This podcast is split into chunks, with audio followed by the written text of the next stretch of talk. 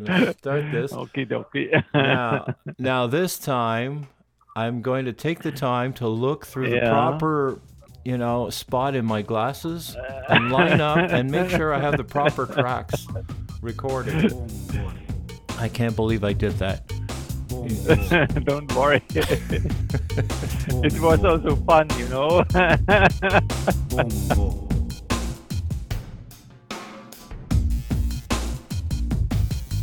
Hey gang, what's up? Me? I feel stupid. Last week I was fortunate enough to have the charming Thomas Snell on my podcast. Thomas is a true artist, a very experienced lighting designer and senior partner at Spotlight SRL in Milan, Italy. Spotlight is a manufacturer of high-quality theatrical lighting fixtures. The reason I feel stupid? Well, Thomas's voice was coming in on tracks 9 and 10, and I was recording tracks 11 and 12. Yeah. 60 precious minutes of pure nothing. And that, my friends, is one of the many reasons I am not a sound man. Apparently, I'm not perfect, so I can't be a sound man. So in the future, if anyone catches me making another mistake, don't be afraid to tell me, and I will make it a pleasure to repeat that I am not perfect. Luckily, Thomas, being the gentleman that he is, offered me to do it all over again. I will never thank him enough for that. The content and wisdom in this episode is truly outstanding. We'll get on with the interview right after this.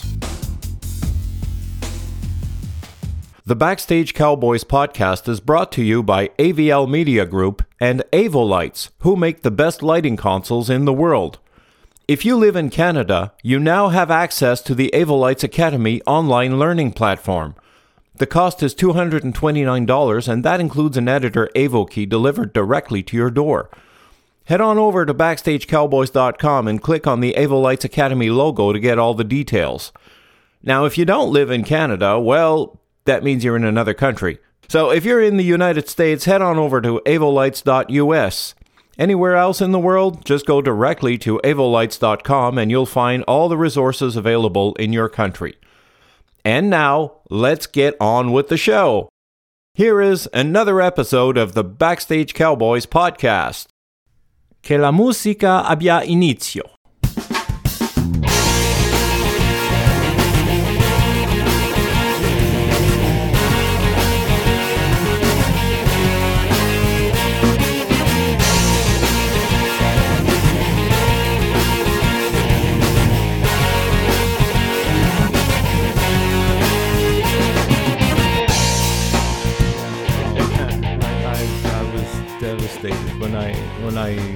I copied the tracks onto the computer, and then I went, how come I'm not getting any sound? And then I realized that I was recording the wrong track. And because of the angle on which my mixer is, I lined up, the wrong button with the wrong slide. So anyway, we're back. Thomas, thank you so much for your patience. No problem. Absolutely. No problem. Thomas, welcome to the show. This is take two. It's, every time very happy to talk to you, and not only to you, but I know that many people are hearing and following you. So it's really a pleasure. Oh. I hope I can make or I can tell you something that is really useful for everybody, not only for myself doesn't matter. Absolutely. And I appreciate that. And from having done this interview once, I can tell you that there's a lot of valuable information in there. So Thomas, can you tell, let's start with what you do now. What is your exact position? You're at Spotlight Italy, obviously, in Milan. Yeah. What is your position right now?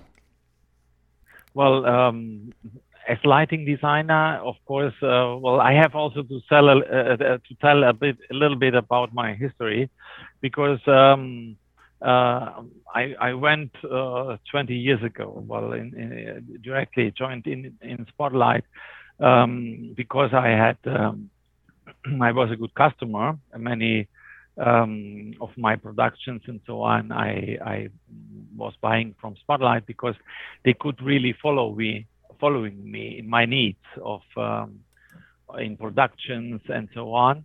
And what I'm doing, I'm still doing lighting design more from educational point of view. Well, training people, helping people, trying when there is a project, not only to give suggestions about how they can realize certain lighting challenges, but also that we can launch then development, so that we are, for this special project, we are doing then a special light for.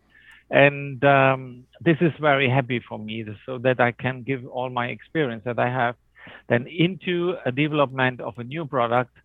And so that we are doing, we are manufacturing something that is really problem solving to the customer, mm-hmm. and not only say, oh, you have to buy this box and you will be happy. No, we try to make happy the customer, giving them a product that is working for their needs. Oh, okay. I'm going to go back and forth a little bit in time as we go on here. There's one thing I'd like to begin with, because I want to know a lot about you as a person, and as you know, all the experience you have. First thing, I noticed that you speak 5 languages. I'd like to know what those 5 languages are, and I would also like to know where you're from. Yes. Well, first of all, I'm born in Germany, and I had all my education there. We are learning from 8 years on English. It is a must in a school. Of course, it's not enough to be then on the run, but for communication is okay. Then I had in certain moment the possibility to study in Italy, and for studies, of course, you have then for university level, you have then to really go dig deep inside the language. And then, of course, I finished then my studies in the French-speaking Switzerland. So I had also then to study French. Then also I have relatives in Spain and in Mexico. I traveled. I made a lot of tourings in South America, where I must speak Spanish. Mm-hmm. And these are the 5 languages. German, the mother language, then a little bit English, as you can hear, then French, Spanish, and what is that? Italian, obviously. One? Yeah, Italian. Sorry. No. So how long have you been in Italy? Well, in Italy, I moved as a student already more than 30 years ago. Hmm. So, but you have to imagine that my hometown in Germany is just 600 kilometers from Milan. So this is a different distances, like in the US or in America, let's say. Yes. So we are everything is very close, you know. Europe is a small place with many languages, and if you would like to communicate to each other, then you have to be very flexible, not only learning a lot of languages, but also different mentalities. Yes, I suppose that does make a difference, especially, you know, moving from one country to another. In your early years, as you were studying, you were not only acquiring some knowledge, academic. Yeah, I have to say it again. I'm a French guy. I think in French and I speak in English, so sometimes it comes out funny. So you weren't only getting academic knowledge, but you're also getting culture knowledge. Yes, This is fundamental. Yeah. So that's why Europeans in general are more intelligent than Americans. No, that's absolutely not. You know, the Americans, the roots are all here in Europe, you know. Yeah, we're all from Europe at some point in history. I'd like to go back. I'd like to say way back, but I'll be careful with my words. I'd like to know how you got into, I mean, we will eventually get to all your studies, but how you got into the theatrical world or the show business? How did that happen? What clicked? I mean, what made it that you wanted to go into this to this field? Yeah. Well, first of all, it's not something that I had in my mind to do. It was not a project. It was not a concept that I made up by myself and tried to follow it. Yeah, it came out from the life by itself. For example, I was on stage already when I have been 6 years, and also because of my relatives. I'm coming out from an artistic family, if you like. Where also all my nephews and so on, we had a light kind of let's say competition also. Where we try to make music and whatever, and so this artistic blood that I have inside was every time the driving. The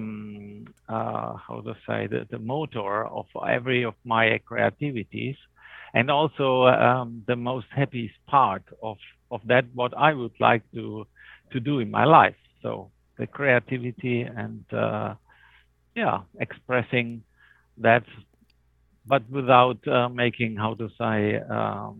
plannings. Mm-hmm. You say you were on stage as of age 6. So what were you doing on stage? Singing or? Yes. Well, in the beginning it was mainly singing, then also acting for theater plays and so on, but nothing of special. Well, it was just that what we had also to do in school, and then of course in certain moment, I started also very early to make photography because of an uncle that his big hobby was photography and so on. He transmitted a little bit to me. Not only he transmitted it, but he led a passion for that.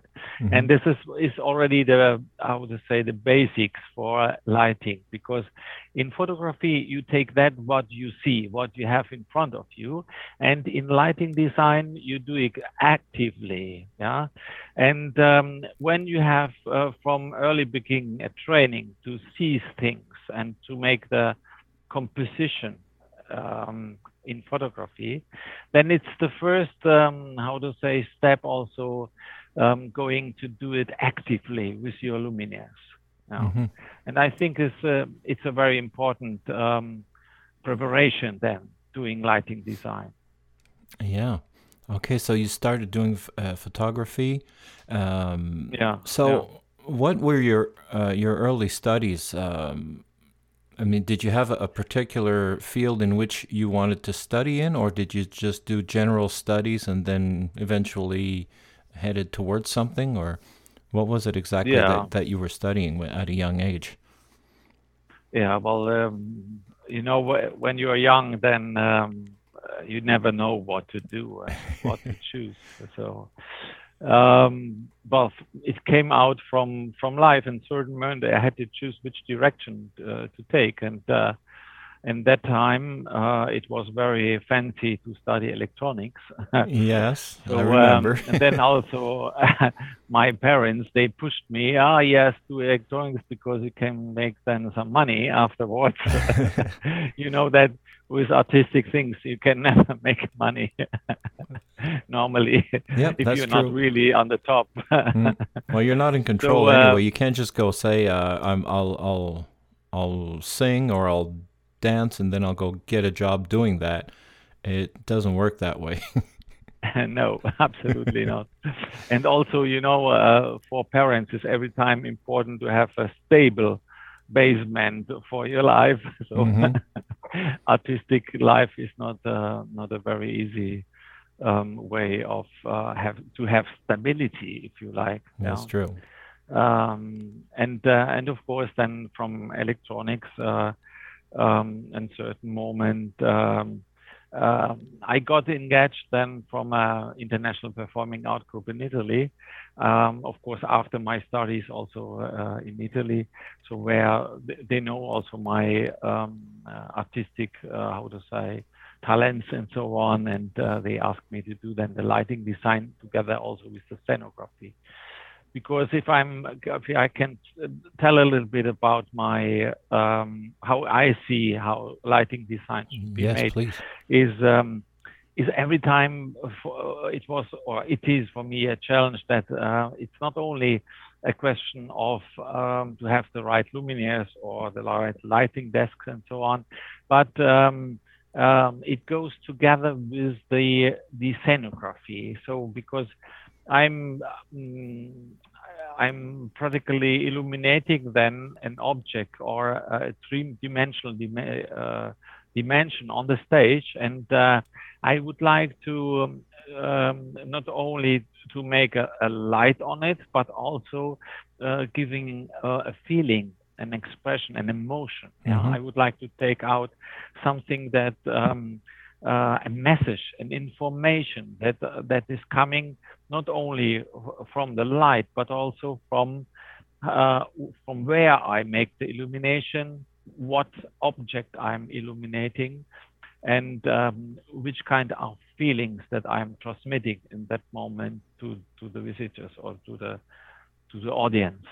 And I think what we especially in our days,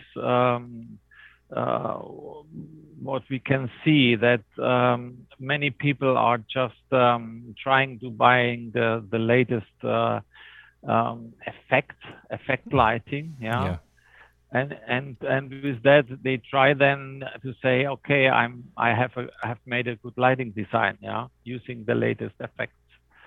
But this is absolutely not the way how I see a lighting design. I mean, it is not just a machine or like a robot that you push bottom and then is doing ping pong pong. And but it's really something deep inside of myself that I have to, or that I try to express with my luminaires and with my lighting.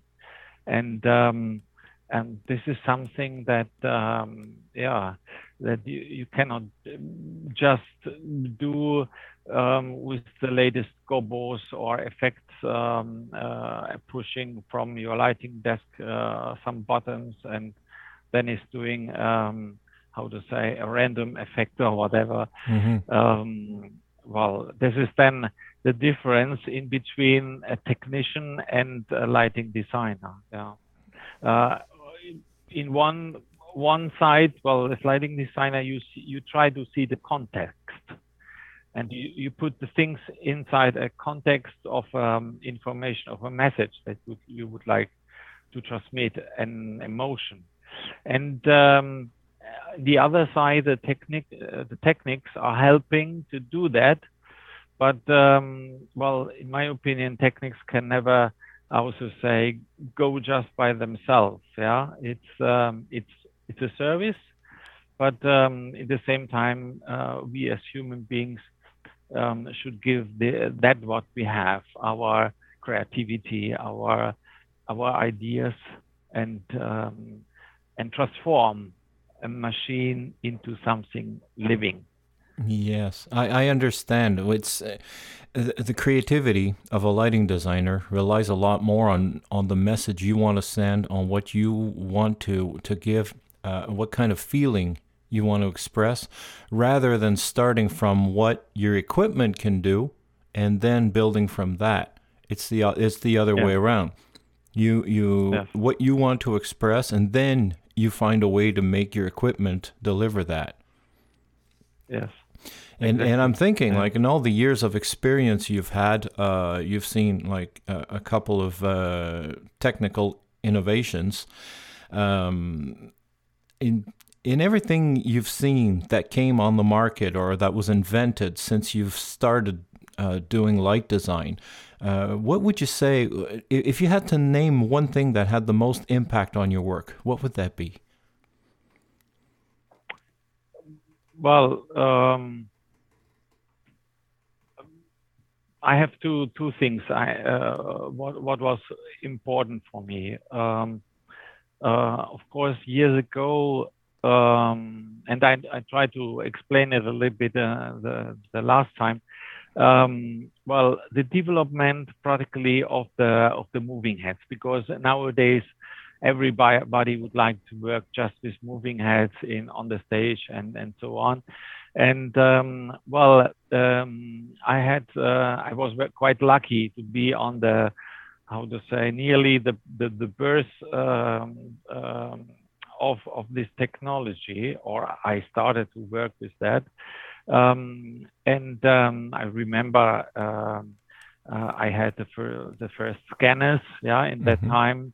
Well, it was in the 80s where we were working with scanners. That was practically just a profile spot with a mirror in front. Mm-hmm. Then you moved around the mirror, and this was a very fancy discotheque effect.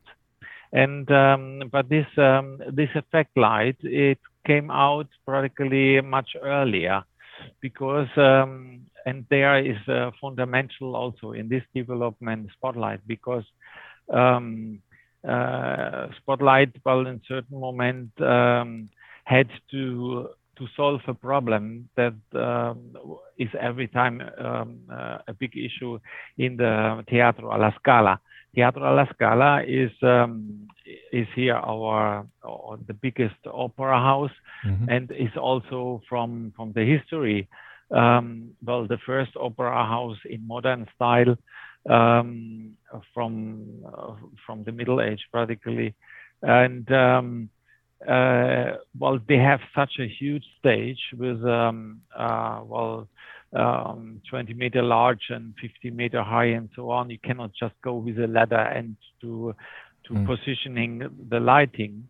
So they ask very early, ask for some help in order that they don't need to go every time there and to touch hands.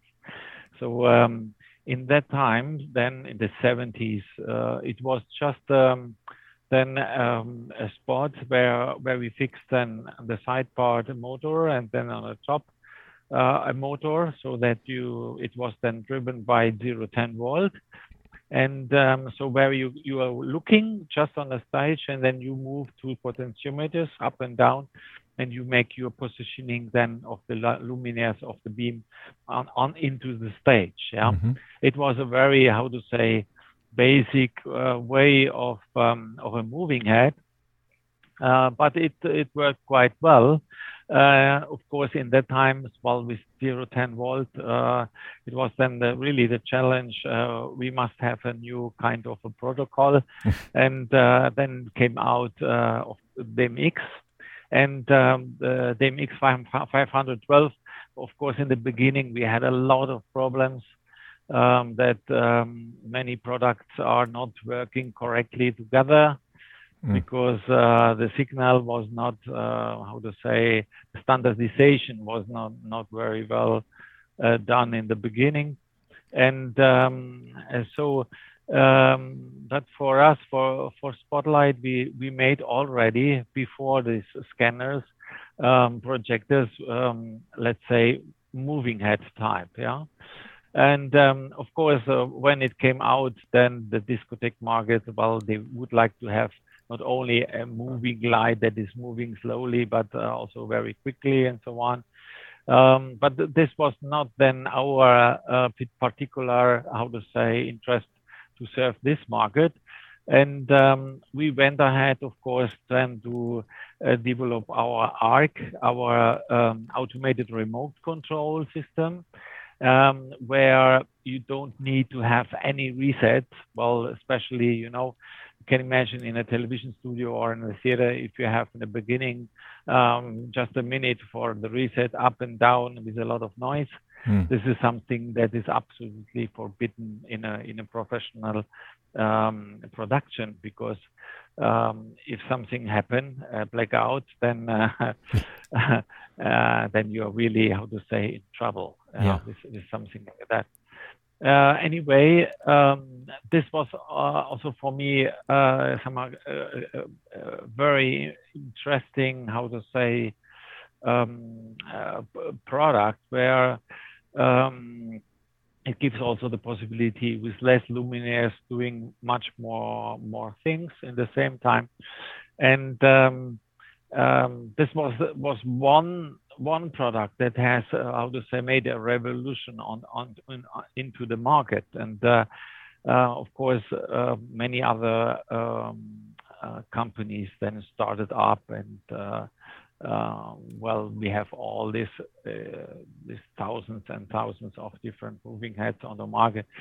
And but the ARC you're talking about is something that is specialized to mount a conventional light on, or could be LED, but it could be a Fresnel or an ellipsoidal, and that yoke can be operated by DMX. And it can be operated manually also. So if you place it in a certain area, even if power goes out or if the signal is lost, it'll keep its position. And when power returns or when it's turned on and off, it'll never go back to its home position and try to find its home position and reset and all that, because obviously there's limitations to what you can do with a Fresnel, with a barn door, and all the accessories. You can't go 180, 360. It's restricted, so you have to be able to rely on the position, on the last position, and start from there. Exactly. Yeah. Well. Then the second, big challenge, and where we are still living in, is the LED technology. Mm-hmm. And for me, I'm quite happy also to be in Spotlight, because with our research and development, we started very early to make our first LED product. It was already around 2004, 2005. In that time. So, of course, in the beginning, it was really, not very fancy to work with LEDs, because we had only these RGB LEDs. And at that time, well, the most of luminaires, there was just this ones where we are talking about pizza effect, where you have all these colors that are coming. Yeah, you know, all these different RGB sources that are, we call them jelly beans here. Yeah, exactly. And you can imagine for lighting designer with a certain, feeling, artistical feeling, this is just like, harlequin, something very, for carnival is okay, but not for discotheque, but not for a professional artwork, you know. And so we have been waiting then at the moment that you had LEDs where these three RGBs are combined together in order to get just one beam, and you don't see this pizza effect, this jelly beam effect, and so in that way we started then in Spotlight with our LED products, and then very quickly also we developed a lot of LED products around the phosphor technology. Mm-hmm. And what is a bit strange for me is in the architectural sector, practically they know only products made by the phosphor technology, instead of our entertainment industry. Practically, if you ask them, do you know about the phosphor LED technology and so on, not many people knows what is the difference and from where it is coming. So can you explain the phosphor technology? Practically, well, the most important point for this technology had been in 2014 the Premio Nobel in Physics for the three Japanese guys that invented this phosphor technology. And don't ask me the names because I knew them. I just don't remember by heart, but I have them in a document somewhere. Exactly. Practically they have been very clever because the thought was an LED die is it can generate just one electromagnetic frequency. And exactly only this frequency, nothing more and nothing less. So this is also, the advantage of the energy saving of an LED. And the problem is that our visible light or the sunlight is not only one electromagnetic frequency, but a very large bunch. It's a spectrum of different frequencies that our eyes can percept, and where all this information gives us a feeling inside ourselves. And if you would like to generate then with an LED dye a continuous color spectrum as our sunlight is doing, they said, it's only possible to do it over a burning process, because here on Earth, physical wise, if you are burning something, you get immediately a continuous spectrum of light, not only just one electromagnetic frequency. Which explains why the original incandescent bulb was had such a good color rendering. Exactly. Yeah. Yes. Exactly, because it was directly a burning process. So they said, now, how can we make with an LED dye a burning process? And from the history, we know it already, because the fluorescent lamps, they're working in the same way or in a similar way.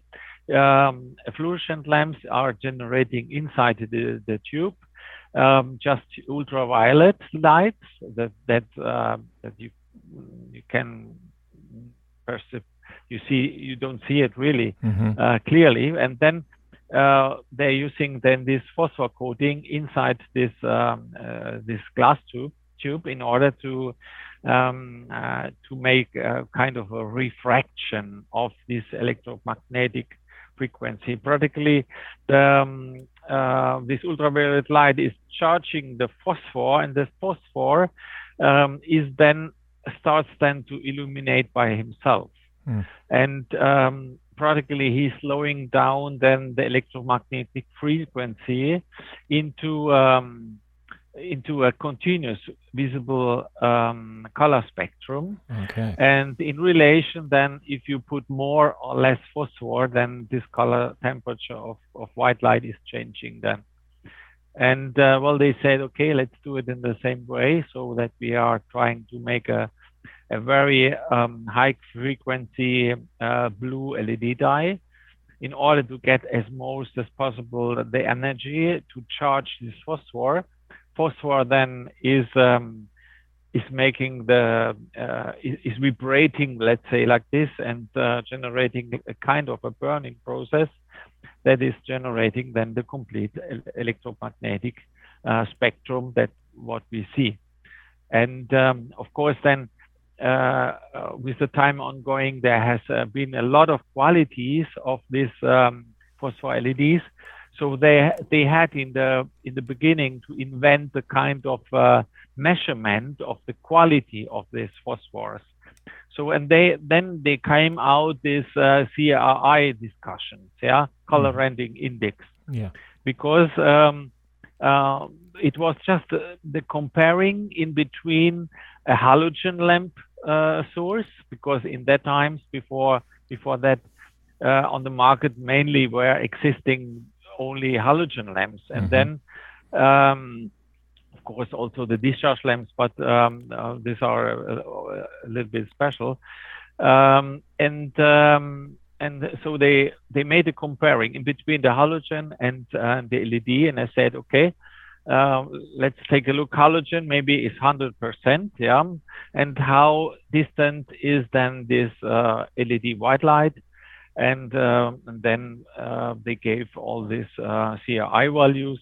With them, we are still working, even if nowadays it makes no sense anymore, because we are already over this this problems of this new technology that was starting up into the market, and had to have a lot of research to get it better and better. I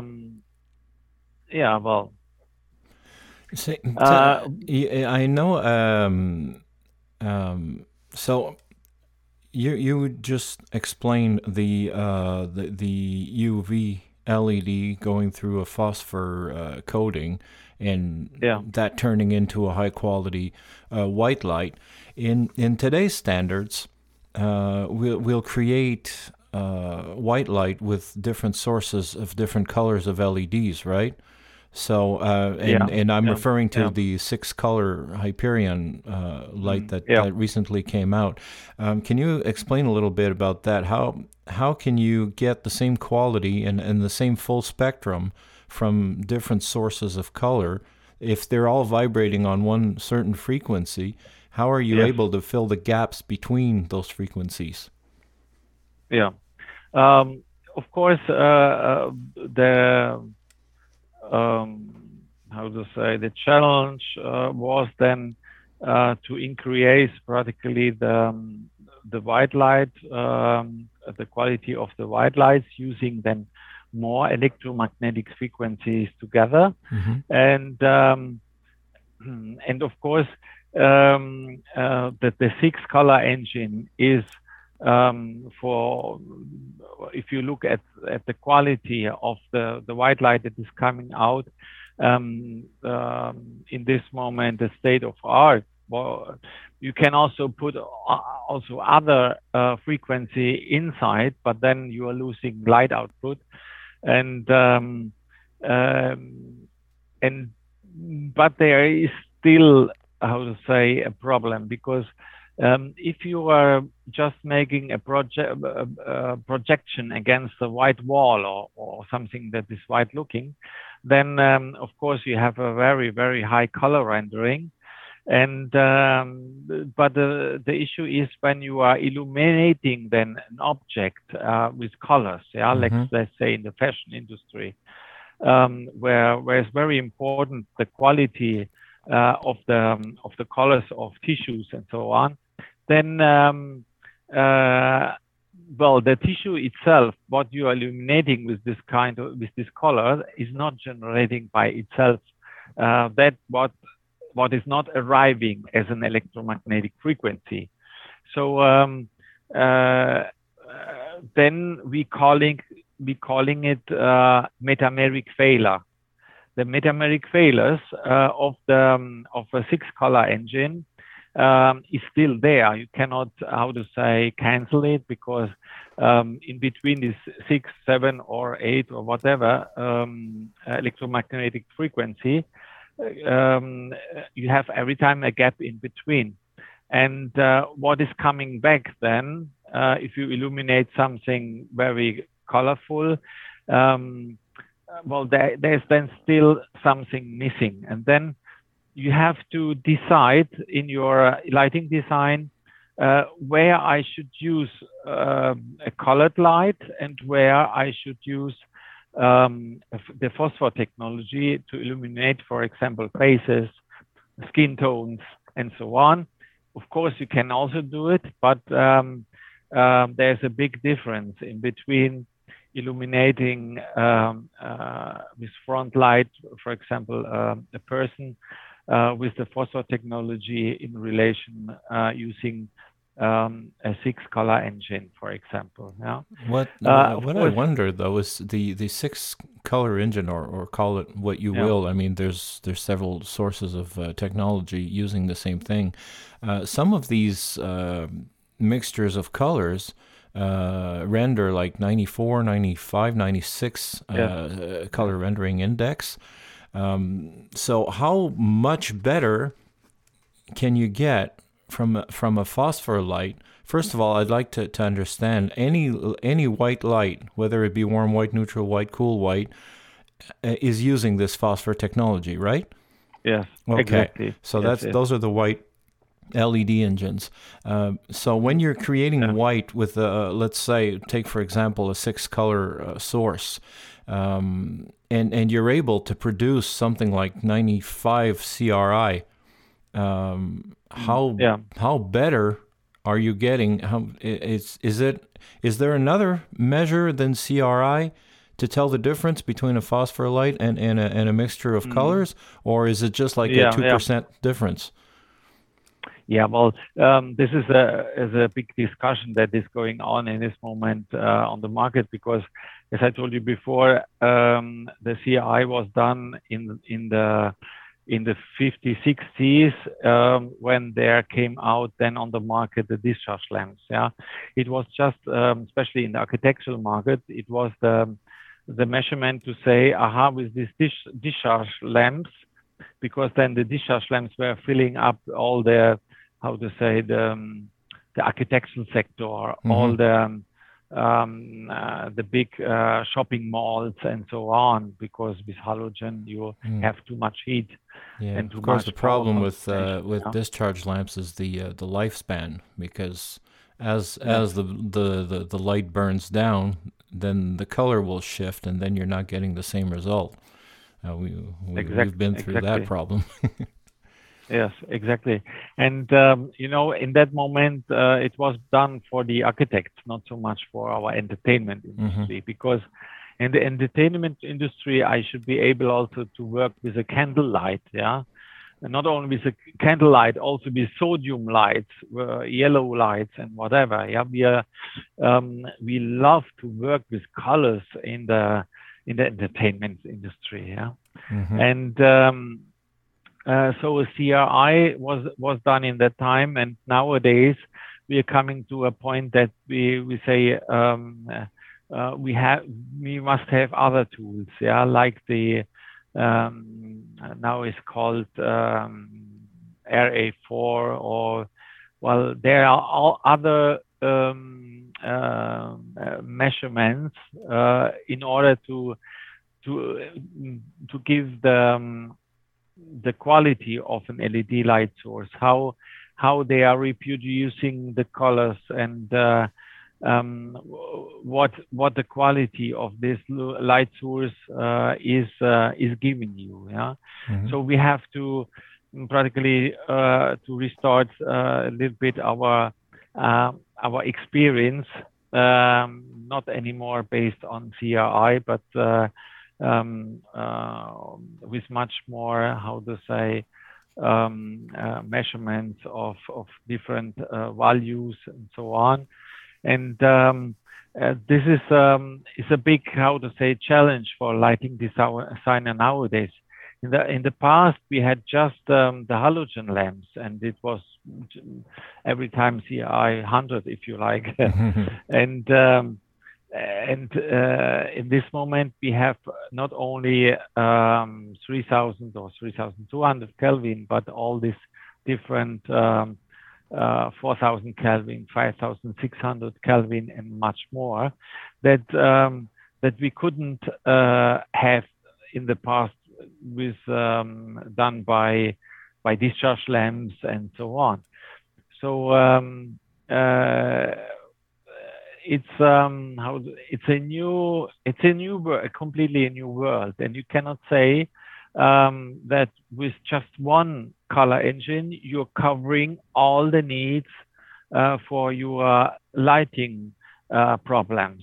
Yeah, this is also that message that we are getting from Spotlight. You cannot just work with one type of LED engine. You have to. We are working in this moment at least with 6 different LED engines, mm-hmm. And there are coming also others. Yeah, in the future. Yeah, we are already developing around because. Our 6-color engine is the state of art, but we try also to put inside there also some phosphor LEDs in order to get the spectrum really continuously. I see, and but so at that point it becomes a heat management challenge, right? Of course, it's it's a big challenge for every developer to get under control, especially the heat problems from an LED. Mm-hmm. Yeah, this is many people say, LED doesn't make heat. No. If you come to a certain power of an LED, then you have to solve all these heating problems. Yes. People have the. It's an illusion that LEDs don't burn make heat. That's for sure. Heat, yes. I'd like you to tell me the story that last time you told me this. The first time you lit up a painting with that phosphor technology. That was pretty amusing. That story. Yeah. Yes. Well, my. Education I'm growing up in the halogen world, and as lighting designer, I was every time saying that the best is halogen. LED, you can use it just for some color applications, and that's it. And you have to work with both technologies. And so then I had to do really an experience of a mind change, of a change of my mentality inside my conviction that halogen is the best what you can get. And I have made also a specialty at the University of the Polytechnicum here in Milan, illumination for cultural heritage. Especially in Europe, you have to do this if you are going to illuminate some Middle-aged paintings or churches with a high historical background. Mm-hmm. So where you could damage a cultural value using the wrong luminaire. So we have to have a certification or a approval, kind of a master that you have to do in order to do this kind of project. Yeah, there are subjects that are very sensitive tricky. To the type of light, like wine. Like when we do wine tasting events, it's very important that at the time, anyway, we were using incandescent lights, and we had to shield the lights to control the heat, to control the UV. Yeah. And I'm going to let you carry on, but I do have a question. This phosphor technology, where you start with a UV source and you run it through a field a phosphor thickness thing, so once the light has been emitted by the phosphor, is the UV totally absorbed, or is some of that UV spilling out? Yes, exactly. Well, there it was very funny because in the past there was a lot of discussion, a little bit also like in our times where you have people that says it's very dangerous, and you can even die from it and whatever, you know, all these stories. Practically in the moment that you are putting in front also a glass filter, then you are immediately killing, or let's say filtering away the UV irradiation. And sincerely talking, we have in the past, we had much more problems within the discharge lamps. Discharge lamps has a much higher component of ultraviolet. Wow. And you had in this time to put every time a UV filter in front. Yeah. And you can imagine a discharge lamp that was also the power of 2,000 watts of a light source behind. Nowadays, you have LED light source that has maybe 100, 200 watts. And you have also to think about which kind of energy is going on. So this 100 watts, let's say, of an phosphor LED, first of all, cannot generate such an outgoing energy that is damaging a painting. Mm-hmm. Of course, you have to be careful then to have an projector with a filter in front. And of course, there are also cheap products where they are using the COB directly in the face to the people. Of course, this I wouldn't recommend you to use that. Yeah, I suppose. So I'll let you get back to the story of when you lit up that painting for the first time. Yeah. Well, you know, as a convinced halogen guy, they asked me, to illuminate in a famous in a Baroque church, a painting of what was 8 meters by 5, or that's a huge painting, huge one, huge painting. And on this painting, there was a representation of killing of a martyr. Yeah, they are just cutting with a sword his head, and around a lot of horses, a very dramatic situation.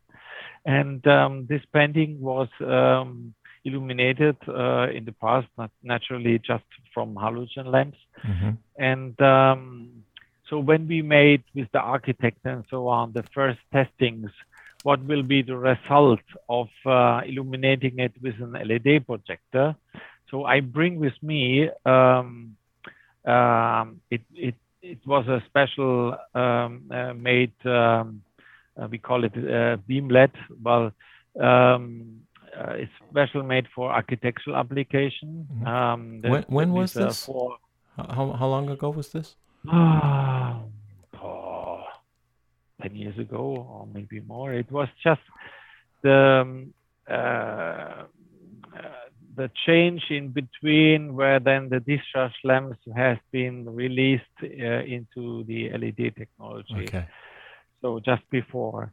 And for me that was so important to see then when we took on the LED projector onto this painting, I got not also only myself, but also with the architect, we got really shocked because what we saw is for the first time, we saw really the colors of the painting, because the halogen lamps is every time, is a little bit yellowish, first of all. Then the color, what is coming back from that painting was really, not very clear. Mm-hmm. Then halogen is an omnidirectional light source. It means that this middle-aged painting was made with a lot of a thickness of color on the canvas, so that the painter would like to give a kind of a three-dimensional effect, painting it with a very thick oil color, and so the omnidirection halogen lamps was practically washing away this three-dimensional effect, because canceling out the shadows from the texture. The shadows, yes. Exactly, yes. So this is also something that we have to learn with our visible perception, that for us it's fundamental to see these micro shadows in order to get a three-dimensional feeling. So and when I took on this LED projector on it, the painting was coming to life. Before it was just like a photo, and then with the LED, it came to life. It was the deepness, the horses coming out, the dramatic situation was, let's say, emotional-wise, from a photo, it changed to a living picture. That is really talking to me.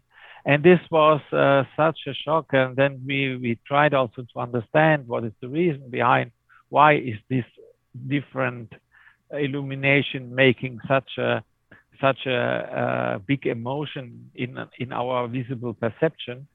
And it practically studying it, we discovered first of all is giving much better the colors. Then also is not killing the macro shadows. So the three-dimensional effect of that, what the painter has done, all his efforts is coming really invisible then. And so this was the starting point where I had to change my mind. I could then see for the first time that with LED, you cannot only, do something similar like before with halogen, but even better than halogen. I can really show you that with LED, you can make a better illumination with halogen. And of course, you have to rely on the phosphor technology. And with RGB, with mixes, with just color mixes, we are a little bit more, it's a different way of illumination. If I would like to make color, then of course I have to stick with this kind of color engines. But if I would like to illuminate something really perfect in a full spectrum white light, there is no, way around the phosphor technology. Yeah, and do you see in the future having another technology that will take over that phosphor technology? Do you think that there's room out there for improvement?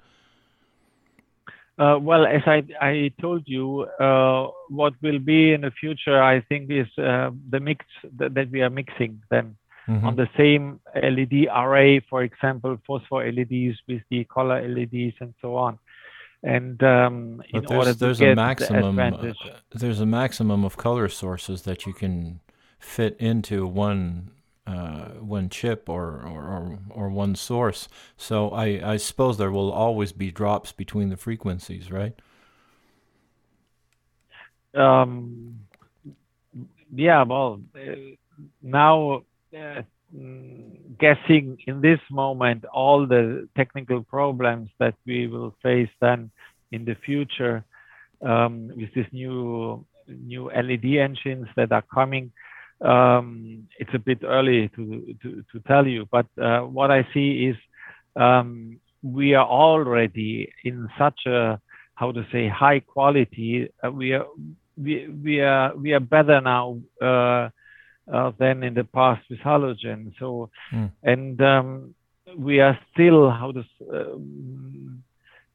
giving the possibilities that you couldn't imagine some years before. And of course, we have to learn to work with the different color temperatures, for example. When is the right moment to use a 3000 Kelvin? When is the right moment a 4000 Kelvin engine or 5600 Kelvin engine?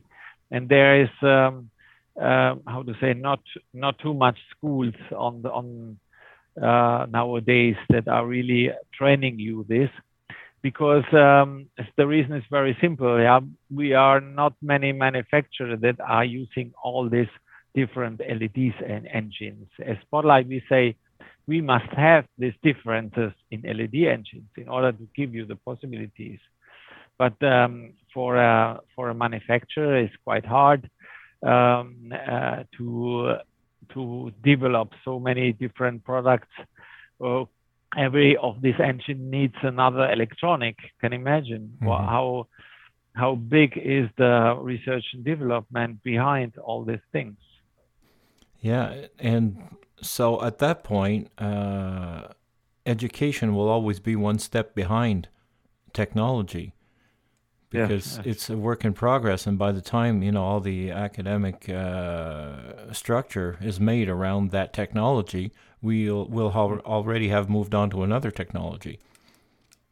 Which is probably the reason why when I studied computer programming back in the 80s, early 80s, and they showed us how to make perforated cards, which were already obsolete at the time. Yes, so yes, exactly. Yes. Yeah, so exactly. I guess most of this stuff people have to get their basic education and then learn on the job as technology becomes available. Sure. Yeah, but I have to say that we are living also in a special time. Yeah, it's the LED came out for our entertainment business just around 10, 15 years ago. So it's not a long time span that we are living into. But then in the future, the youngsters they will look on us and say, oh, you have worked with halogen. What is this halogen? Oh, something dangerous. And, well, this would be funny. Yeah, I suppose there'll be some funny conversations down the line. Before we go, I'd like to have a quick go through. I mean, you're obviously a lighting designer. I'd like to have a little retrospective of what you've worked on. I mean, were you working on music, on plays, dance, theater? Yeah. What exactly did you go through all this? And I know you've done some touring also, and you know, all your experience in that field and what made you do the transition towards Spotlight and the more corporate field of work. Yeah. Well, as I told you already in the beginning, as lighting designer, I started in Florence, Italy. Well, my career. And it was international performing art group where we went all around the globe doing productions for especially musicals, then TV productions, then also theater plays or big conventions and so on. I was touring in South America, in America, North America, then. Mainly, of course, in Europe here, in that time, what was for me the let's say the most challenging task was every time the musicals. Yeah, what I loved, because musicals is a mix in between elements from theater, but also then. Elements from rock and roll, let's say. Yeah, more dynamics. And, yes, it is dynamic and so on. And for example, theater plays for me was every time very boring because you have to push every maybe 2 or 3 minutes the next scene that is coming. Yeah.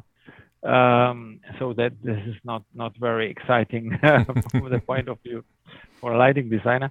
But then also television productions.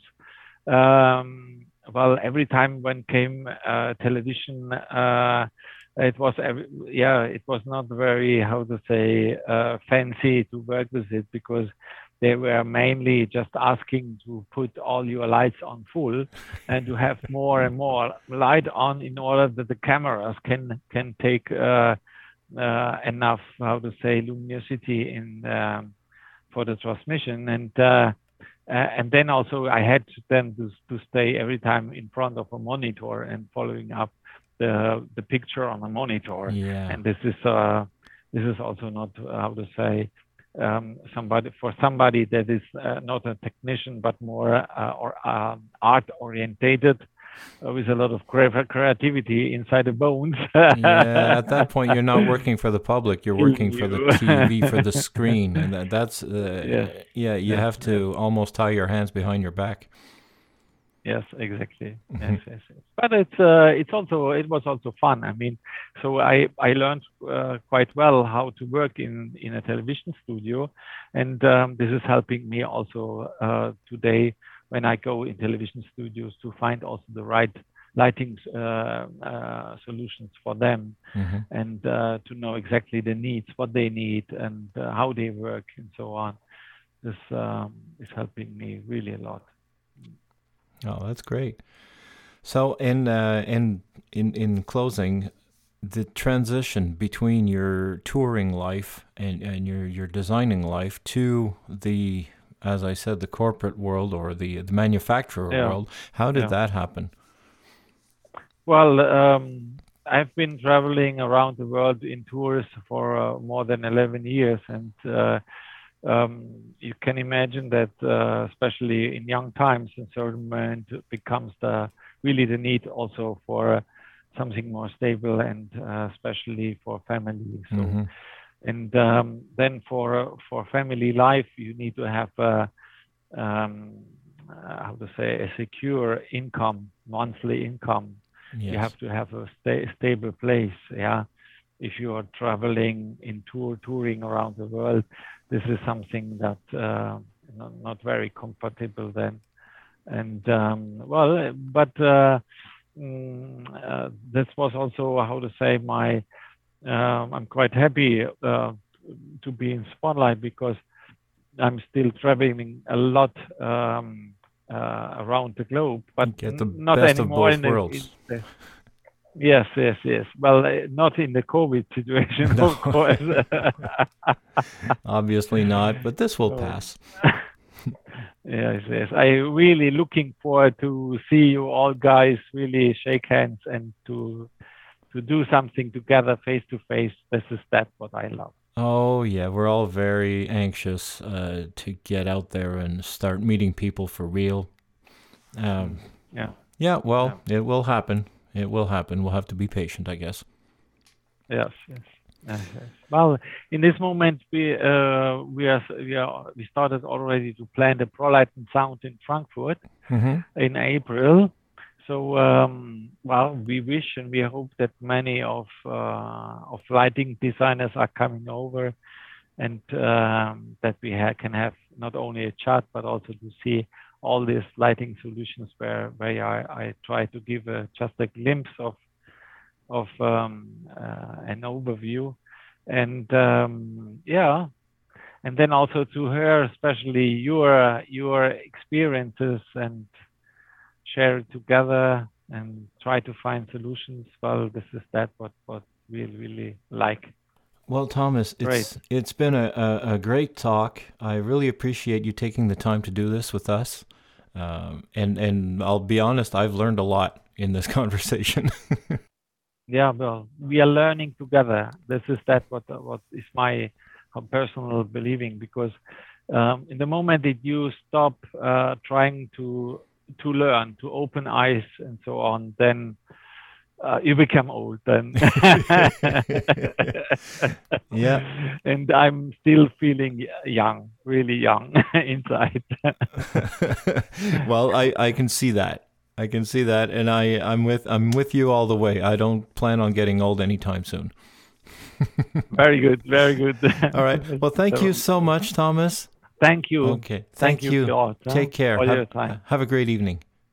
Bye-bye. Yep, also you. Good weekend. Yes, you too. Bye-bye. Bye. The Backstage Cowboys podcast is brought to you by AVL Media Group and Avolites, who make the best lighting consoles in the world. If you live in Canada, you now have access to the Avolites Academy online learning platform. The cost is $229, and that includes an editor AvoKey delivered directly to your door. Head on over to BackstageCowboys.com and click on the Avolites Academy logo to get all the details.